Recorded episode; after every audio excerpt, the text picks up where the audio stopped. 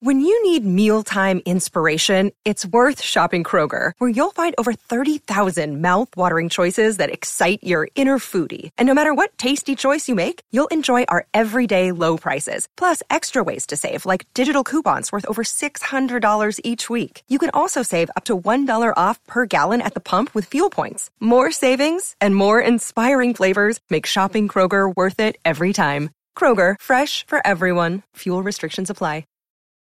This episode is brought to you by Reese's Peanut Butter Cups.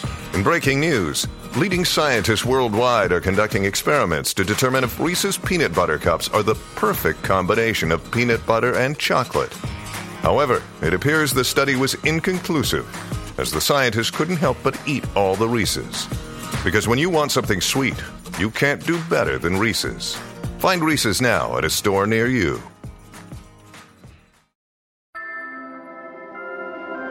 Hello, hello. Welcome back to Peak Northwest, an outdoors and travel podcast by the Oregonian and Oregon Live, dedicated to the adventure and exploration of our beautiful Pacific Northwest.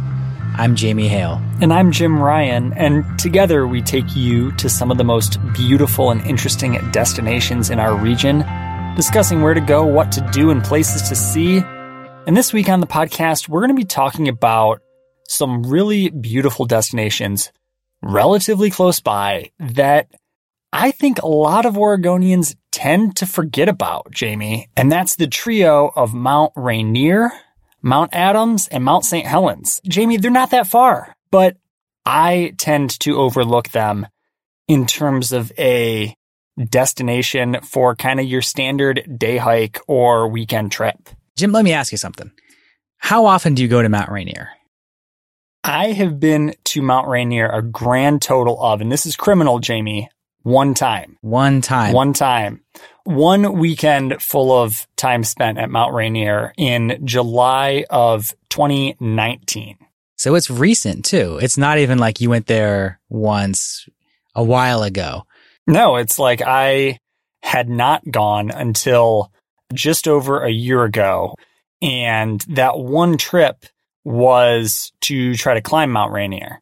And other than that one trip, I have spent no time, absolutely zero, uh, exploring any of its gorgeous trails, doing much of anything up in that neck of the woods. And I, I look at it as a real blind spot in terms of kind of my Northwest knowledge of the outdoors, if you will. You're not alone in that, Jim. I mean, I'm, I'm pretty much in the same boat. I've been to Rainier twice in the same year, and this must have been back in, I think, 2015 or so. But I have not been back there since, and that was the first time I had ever gone there. It there's something about Mount Rainier that seems, I don't know, like uh, inaccessible or it's far away for those of us, especially in the Portland area. But if you look at it, if you look at like Google Maps and you see how far it is, it's just as far away as Bend. Mount Rainier is just as far away as I think like Newport. So there's all these places that we go to all the time. People go to Bend frequently. I'm Jim. I'm sure you've been to Bend more yeah. times you've been to Rainier. Many more times. Exactly. I mean, I go down up and down the coast all the time, but making the three hour trek to Rainier for some reason just seems, I don't know, eh, difficult or there's something about it that's like, it seems like, oh, that's, that's Seattle's mountain. That's not our mountain. So we don't go there, but it's such a beautiful place. It's the tallest mountain in the Cascades, there are dozens and dozens of beautiful trails, wildflower trails, and, you know, all of these gorgeous views and waterfalls and forests. It's a really phenomenal place that just somehow gets overlooked, at least by a lot of us here in Oregon. Yeah. I mean, like I said, I've been up at Mount Rainier only one time a, a year or so ago. And there's really no excuse as to why I shouldn't return soon. I guess with the obvious caveat of uh, we are still operating in the age of COVID 19 and traveling long distances isn't recommended at the moment. And from what I've seen, Mount Rainier is a busy place at the moment. But uh, those disclaimers aside, Jamie, uh, many, many reasons to get back up uh, to Mount Rainier. And it's not like you got to go climb the thing to have a good time. No, no, there's a lot of really easy hiking trails up there. And this is the same for all three mountains we're talking about today. Mount St. Helens, yeah. Mount Adams as well. All three of these, I think, are volcanoes that get overlooked by some of us in the Portland area but really are some of these top notch destinations here in the Pacific Northwest. So, Jim, what do you say we give these mountains their due today? Yeah, I like that, Jamie. Uh, th- this episode kind of, we, we pulled it out of uh, thin air, if you will. Uh, not a lot of notice. Uh, but that just goes to show that these volcanoes are not on our mind all the mm-hmm. time, right? Th- this is something that's kind of, oh, what should I do this weekend? More often than not, it, it seems like these volcanoes, at least for me, are not at the top of mind when it comes time to make that decision. So, uh, I don't know. We kind of got into Mount Rainier a little bit um, here at the start of the show, Jamie. But why don't we just dive in a little bit to what Rainier has to offer? I think that's a great idea, Jim. Like we said, Mount Rainier is the tallest volcano in the Cascade Mountains, standing at uh, just over 14,400 feet tall. That's huge, Jim. That is huge. And there's so much to do there. Uh, there's a couple different places that people like to go to kind of kick off their Mount Rainier excursions. The most popular of them is Paradise, which I gotta say is just like, I think a perfect name for, I don't know, any scenic destination. Yeah, um, I'll, I'll, I'll, I'll push back against Paradise a little bit though, because it's not unique. Mount Hood has a paradise. Rainier has a paradise. I bet if we just Googled like geographic, uh, place names of paradise, there are so many. That's and a good point. I get it because if you name your place paradise, it probably rocks pretty hard, right? but come on now. Uh, let's pick a little bit better than paradise. Anyway, paradise is a super cool place though. I love I love this soapbox you jumped on. Uh, I, I, jumped on and I'm I'm going to jump off uh, right away because that's not what this is about. I can know, tell you've thought no about this before. well, I, I, I have done this rant at least once. Uh, just and I don't even have that much basis for it. But you have to think that there are paradises, paradise parks, whatever's it, oh sure, whatever it might be, all over the place. And uh, it just kind of cracks me up a little bit. But paradise up at Mount Rainier is number one, it's kind of the gateway to uh, the main climbing route on the mountain, the Disappointment Cleaver uh, route up to the summit. Um, it is uh, kind of by association the gateway to uh, Camp Muir, which is a famous perch up on the mountain, quite high up. Uh, a spot for climbers. And uh, I imagine some folks also day hike or climb up there. And it's also a, launching point for a lot of trails too, I would have to imagine, Jamie. Yeah, that's what I've done at Paradise before, um, is day hiking. It's, they have a visitor center up there, which is sort of a great kickoff point for anyone who wants to, even if you don't want to hike, it's a great place to drive up and get a good look at the mountain, stop and check out the visitor center there. And there's some really easy trails that start from there, some paved pathways, and they can kind of lead up into some more moderate and difficult trails from there. So no matter what your hiking level and capability is, there are some trails at Paradise that can take you to some really beautiful spots. I, I've spent a whole afternoon and evening in the summer hiking around the Paradise area and it was just, just gorgeous. And and just one note on that too, Jamie. We talk fairly regularly on the podcast about you don't have to work that hard to get really awesome scenery, really awesome views here in the Pacific Northwest. Paradise is a perfect example of that in the sense that, you know, their whole parking lot area, some of the trails, um, some of the pathways directly around Paradise, ADA accessible in the sense that you can get out there on a paved path in a wheelchair, whatever you may need to experience some really spectacular sights. Absolutely. And there, then there's just so much around Mount Rainier. So, I mean, if that's kind of the, the basic entry point, it, you know, it also means it's going to be a lot more crowded in some of these other areas as well. So this is where you're going to see a lot of people on the trails. Um, you know, a lot of people who maybe aren't as quite as experienced hikers. Uh, if you're trying to stay away from crowds, it's maybe not the best place to go right now. Yeah. Uh, but there are so many other places around Mount, Rainier, Mount Rainier where you can go. Uh, the other kind of big visitor center area is Sunrise. So this is on a different side of the mountain. So Paradise is on that just southern uh, face of the mountain, and uh, Sunrise is on the northeastern face of the mountain, as Sunrise kind of implies. Uh, I have not been up there, Jim. Have you been to Sunrise before? I have not. So we are we are bad travel guides uh, for this side of the mountain. It, it, sounds like you're ready to rattle off though some some good factoids here uh, well, about Sunrise. I know that it opens up a little bit later in the year. So this is sort of your your late summer. I think it's open now. It kind of depends on the snow melt and all of that. Um, I believe it's a bit a little bit higher of an elevation. Uh, and there's just also again tons and tons and tons of trails that go from there. Um, I would say this is a pretty good uh, morning area to hike, as the name suggests, because you're getting some of that good light on the mountain.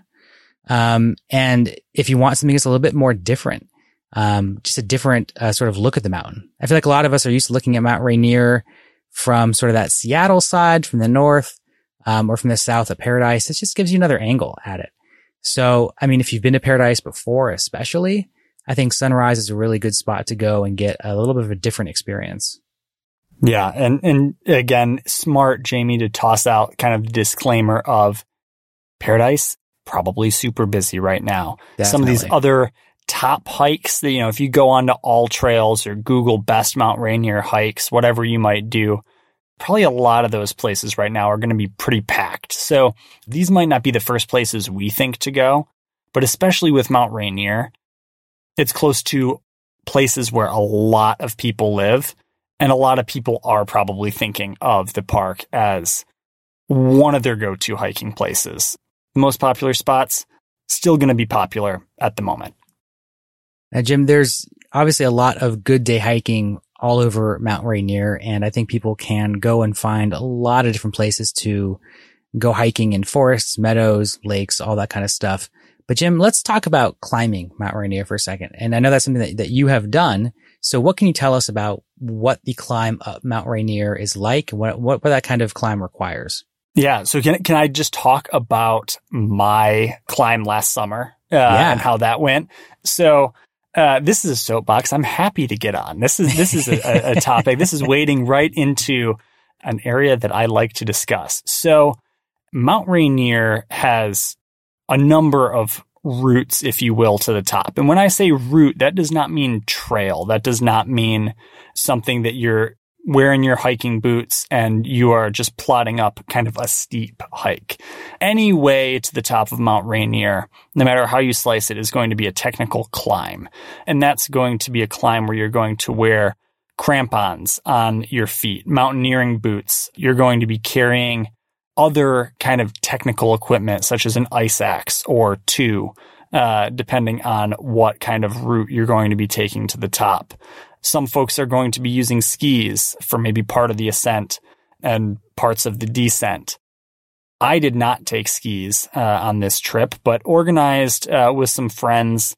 Uh, we had two rope teams to ascend Mount Rainier last summer. And our rope teams were split up into a team of three and a team of two. And that's what it would imply, Jamie. It's you have two people attached to each other with a rope and then three others. And we kind of traveled as a group of five. And one of the complications for climbing a mountain sometimes is you have to get permits for a certain day or a certain weekend, maybe a spot to camp. And we had permits uh, to camp at a place called Ingraham Flats uh, which is roughly above Camp Muir, kind of the standard trade route climbing uh, camp. Um, the trade route's known as the Disappointment Cleaver. We chose to go up that way because it's generally regarded as the easiest way to the top. And mind you, still not all that easy. We climbed on our first day up to Camp Muir through just some really miserable weather. And I, I, I don't know that I can underscore on the podcast how really undesirable it was to be in the place where we were at the time we were in it. It was wet. It was cold. We were pretty soaked, but we knew that once we made it up to Camp Muir, we were going to be above the clouds and it was going to be sunny. It was going to be gorgeous. In theory, we'd be able to dry out. And sure enough, when we got up to Camp Muir, you know, pretty high on the mountain, I, don't have an elevation here in front of me, but uh, we were able to, you know, strip off our boots and our socks, dry some stuff out, eat some food, went up and camped at Ingraham Flats. We camped there on the snow and then in the morning set off for the summit and just kind of had this slow uh, but steady uh, trek upwards, you know, winding our way over some rock and snow through heavily crevassed areas and ending up at the top of the Pacific Northwest, the summit of Mount Rainier, which was pretty special. Just, I mean, quickly, Jim, how does that compare to climbing, say, Mount Hood? I would say, well, it's a different experience. Rainier is such a bigger mountain. You have to deal with being at higher altitudes. So Rainier is above 14,000 feet. Mount Hood is 11,240 approximately. That is a different story. The way the altitude hits you a little bit higher up does make a difference.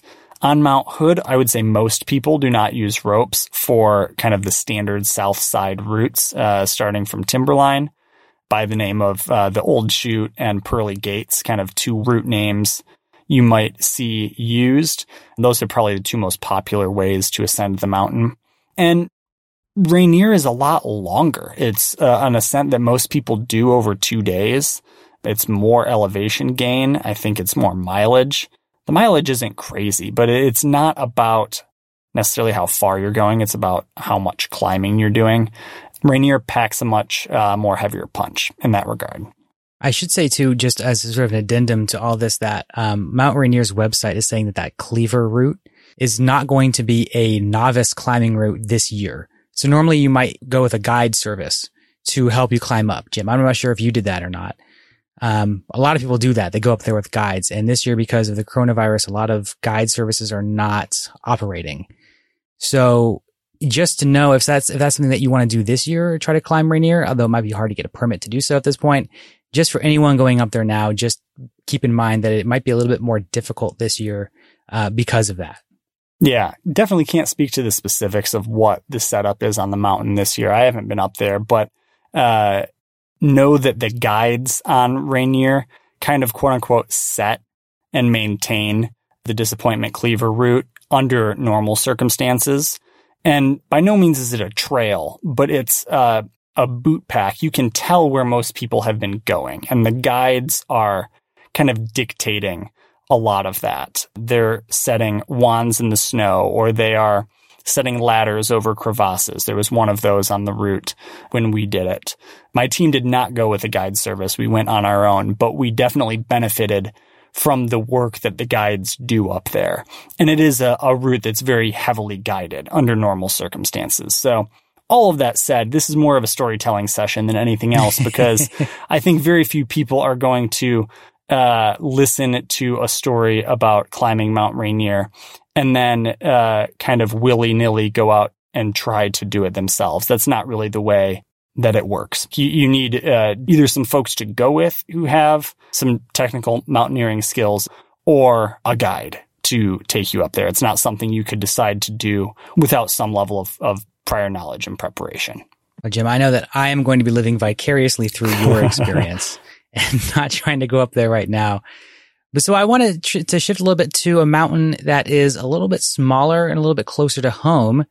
And I'd say arguably as famous, if not more famous than Mount Rainier, uh, which is our own Mount St. Helens. Yeah, Mount St. Helens. So much shorter, uh, than Mount Rainier, uh, approximately half the height of Mount Rainier at this point. I know that's after Mount, the eruption, right? After the eruption, post eruption. So, so Mount Rainier, you said earlier, is a little bit more than 14,400 feet, if I remember correctly. Mm-hmm. Uh, Mount St. Helens, uh, I'm gonna, I'm gonna say this and then I'm gonna Google it. I'm gonna see how close I can get.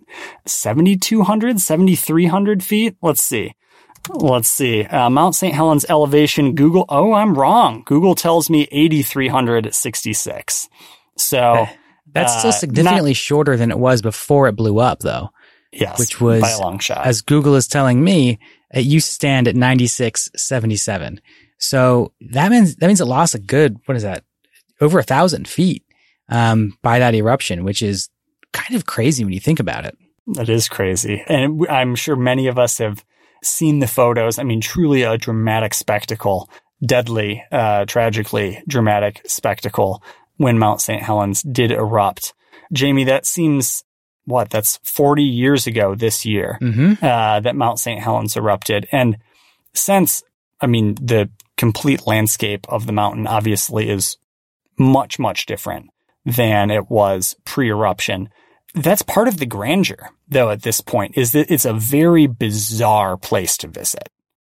Yeah, and I think especially because you know we, as especially those of us who came from the white settlers here, kn- knew what it looked like before the eruption. I mean, exploded volcanoes is not so rare in the Pacific Northwest. I mean, look at Crater Lake, or look at some of these you know jagged peaks of Oregon's Cascades.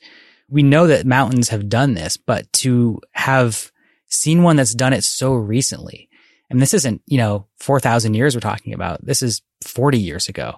So we're kind of still in this really fresh phase from this eruption, speaking in geologic time.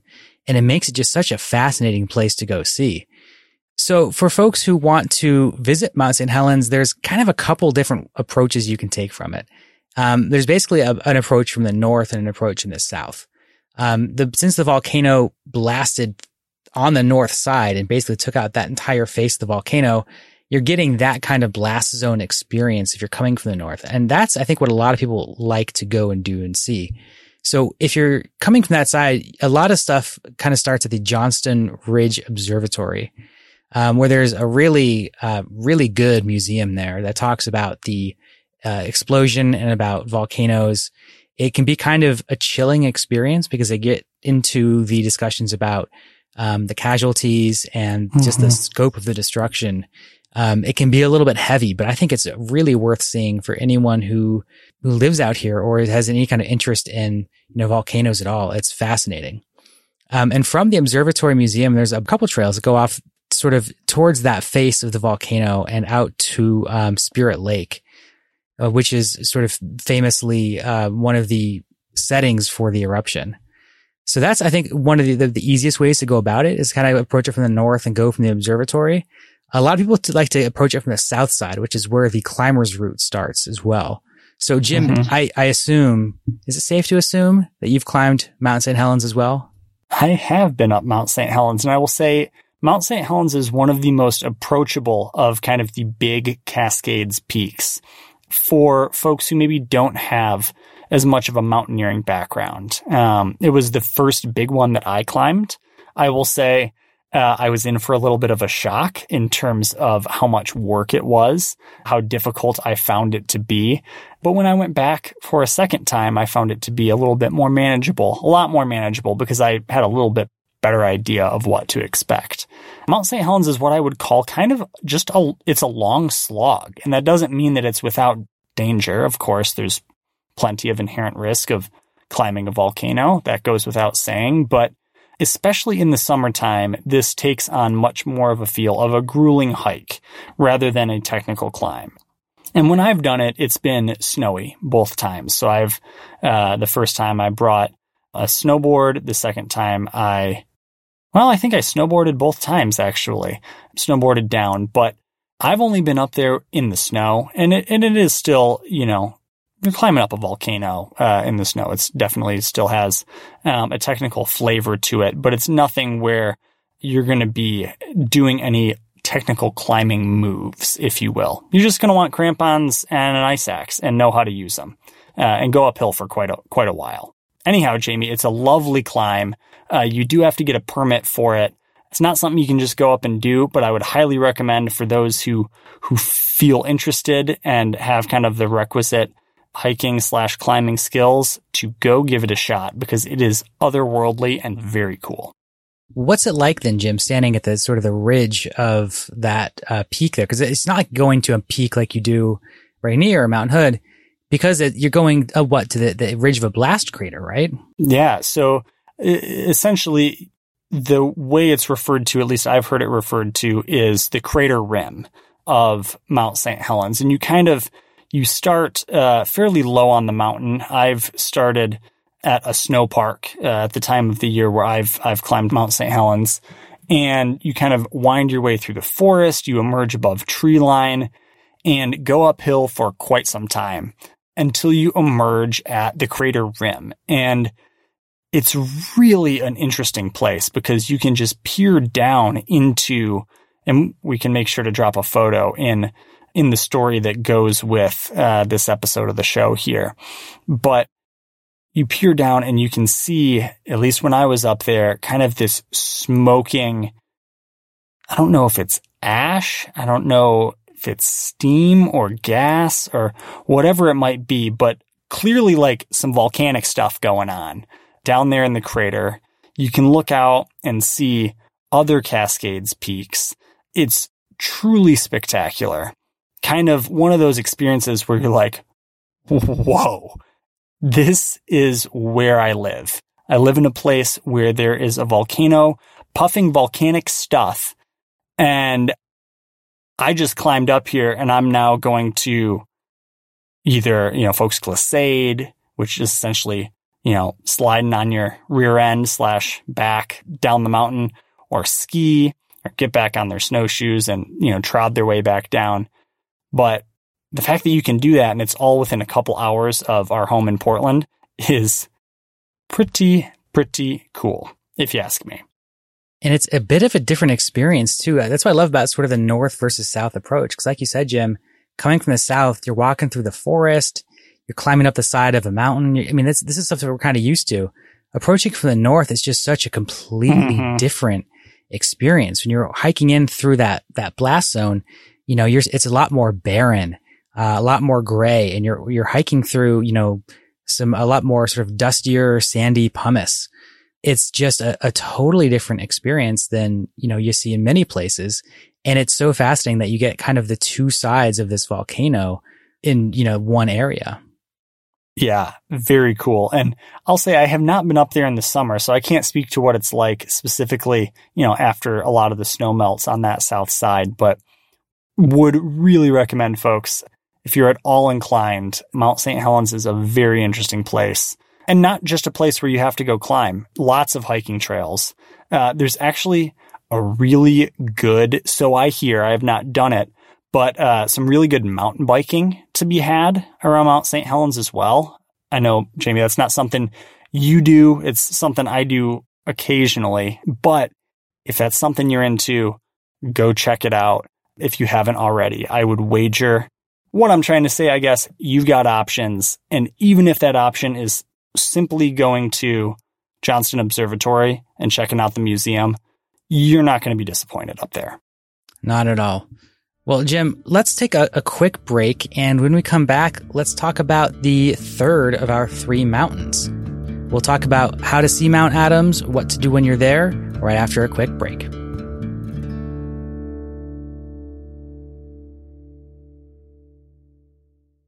All right, folks, we are back talking about some of the looked over volcanoes of Southwest Washington, at least for Oregonians. And we've already talked about Mount Rainier and Mount St. Helens. And now we want to talk about one that Jim, at least to me, feels really looked over, at least personally by myself, which is Mount Adams. Yeah. So Jim, what's your experience with Mount Adams? Because I actually I have never actually been to Mount Adams. Never at all. Well, I, no. I, I, for for one time and one time only, I'm going to relish this that I have more rel- relative travel experience than the man who is paid to do such things. This is good. This is good. So I, I mean, it's sad because my experience is not uh, not all that great. I feel like we're laying bare a, a real vulnerability uh, in our outdoors knowledge here of, of this fine region, the Pacific Northwest. But I have only been to Mount Adams to, uh, to no one's surprise, I'm sure, climb up the darn thing and do a little snowboarding on its snowy flank. And I had an amazing time. I've actually told this story on the podcast, Jamie, about being up on the side of Mount Adams as the Eagle Creek fire was starting in 2017. Right. And uh, it was over Labor Day. I believe it was Labor Day weekend, 2017. And I was camped up with a couple of my pals at a place called Lunch Counter, uh, which is where a lot of folks spend the night during a two day ascent of Mount Adams via its standard route and saw some smoke out in the distance and was kind of wondering what was going on. And, uh, you know, because I cover wildfires as part of my job, I knew that there was a small fire smaller relative fire going on in the gorge, but it was very spooky and it looked extreme. It looked like a big fire. And sure enough, when we came back into civilization and we're driving on State Route 14 through the gorge on the Washington side, it was massive. But my one experience up there, and it's so sad because it's one lone experience, and this volcano is not very far from us, was of course climbing the volcano. And it was very cool. Uh, and I would love to go back, Jamie, and go maybe uh, do a little something different in that neck of the woods. You know, Jim, there there are a lot of trails. It seems again, not having a lot of expertise myself personally, but it seems like there are a lot of trails um, that take you kind of around the mountain or up to it. There's, you know, if you're just looking on Google Maps here, you can look and see that there's um, some major trails that branch off of the road that leads up to Mount Adams, as well as a couple of little lakes. That's kind of always what I've wanted to do is go to some of these little lakes at the base of the mountain and get some nice pictures of the peak sort of reflecting in these waters. Anyone who's poked around Northwest photography might be familiar with some of those kinds of shots. So it's just another one of these beautiful places, uh, another one of these beautiful volcanic peaks to check out. So Jim, to, to kind of come back to climbing here for a second, my understanding is that Adams is a bit of an easier climb as well, right? Isn't it? I've heard that lunch counter approach um, on the south side of the mountain is a little bit easier than some of the other volcanoes in the northwest. Yeah, so a good progression plan of uh, volcano climbing here in the northwest. Mount St. Helens, number one, maybe a, a south sister in there, and Mount Adams. Mount Adams has numerous ways to get to the top, and via its standard approach is a fairly pedestrian endeavor. And, and I'll, I'll say that with an asterisk of anytime you're putting crampons on your feet and carrying an ice axe, there's a certain level of kind of inherent risk to that. And I, I don't want to make it seem like you can just willy nilly go out and decide to do these things. Um, but among the higher peaks of the Northwest, Mount Adams is a great one via its standard route for folks who are on the beginner side of things. And what I remember about Mount Adams is it being quite a long slog, just not a lot of technicality, not necessarily punctuated by any particular crazy moments, if you will, other than, of course, the humongous wildfire burning in the distance. But, but, uh, an incredibly beautiful place, a very big mountain.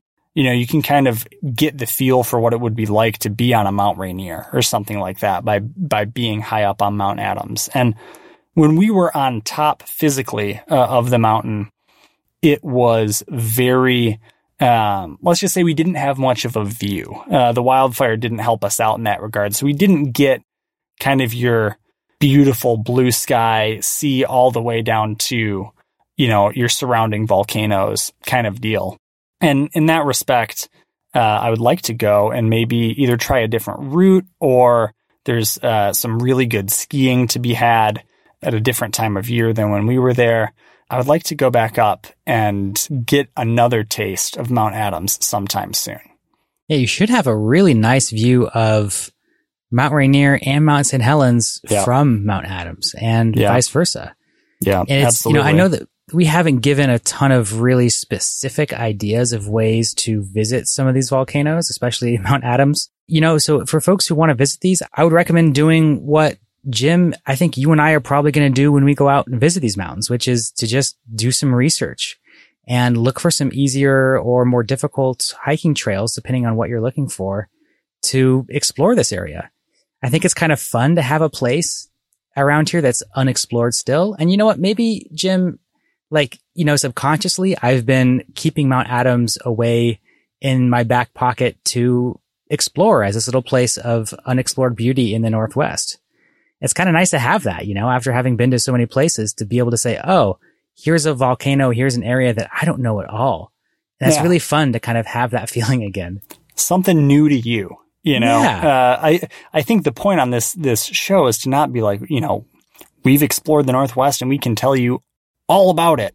Uh, there are definitely weak areas, uh, weak spots in our knowledge. And, and I think it's okay to admit, like, yeah, look, we haven't spent a lot of time up there but it's worth flagging. And for folks looking for something new, yeah, get online, do some research, and uh, find a spot that fits your fancy. Because I'm I am very certain between the three mountains that we have talked about today, if folks can't find something that they're into in the outdoors in one of those three places, we need like some money back guarantee. You didn't pay anything to listen to this podcast, but we need a money back guarantee. Like they're really, really great places. You're going to be able to find something great, whatever it is you like to do.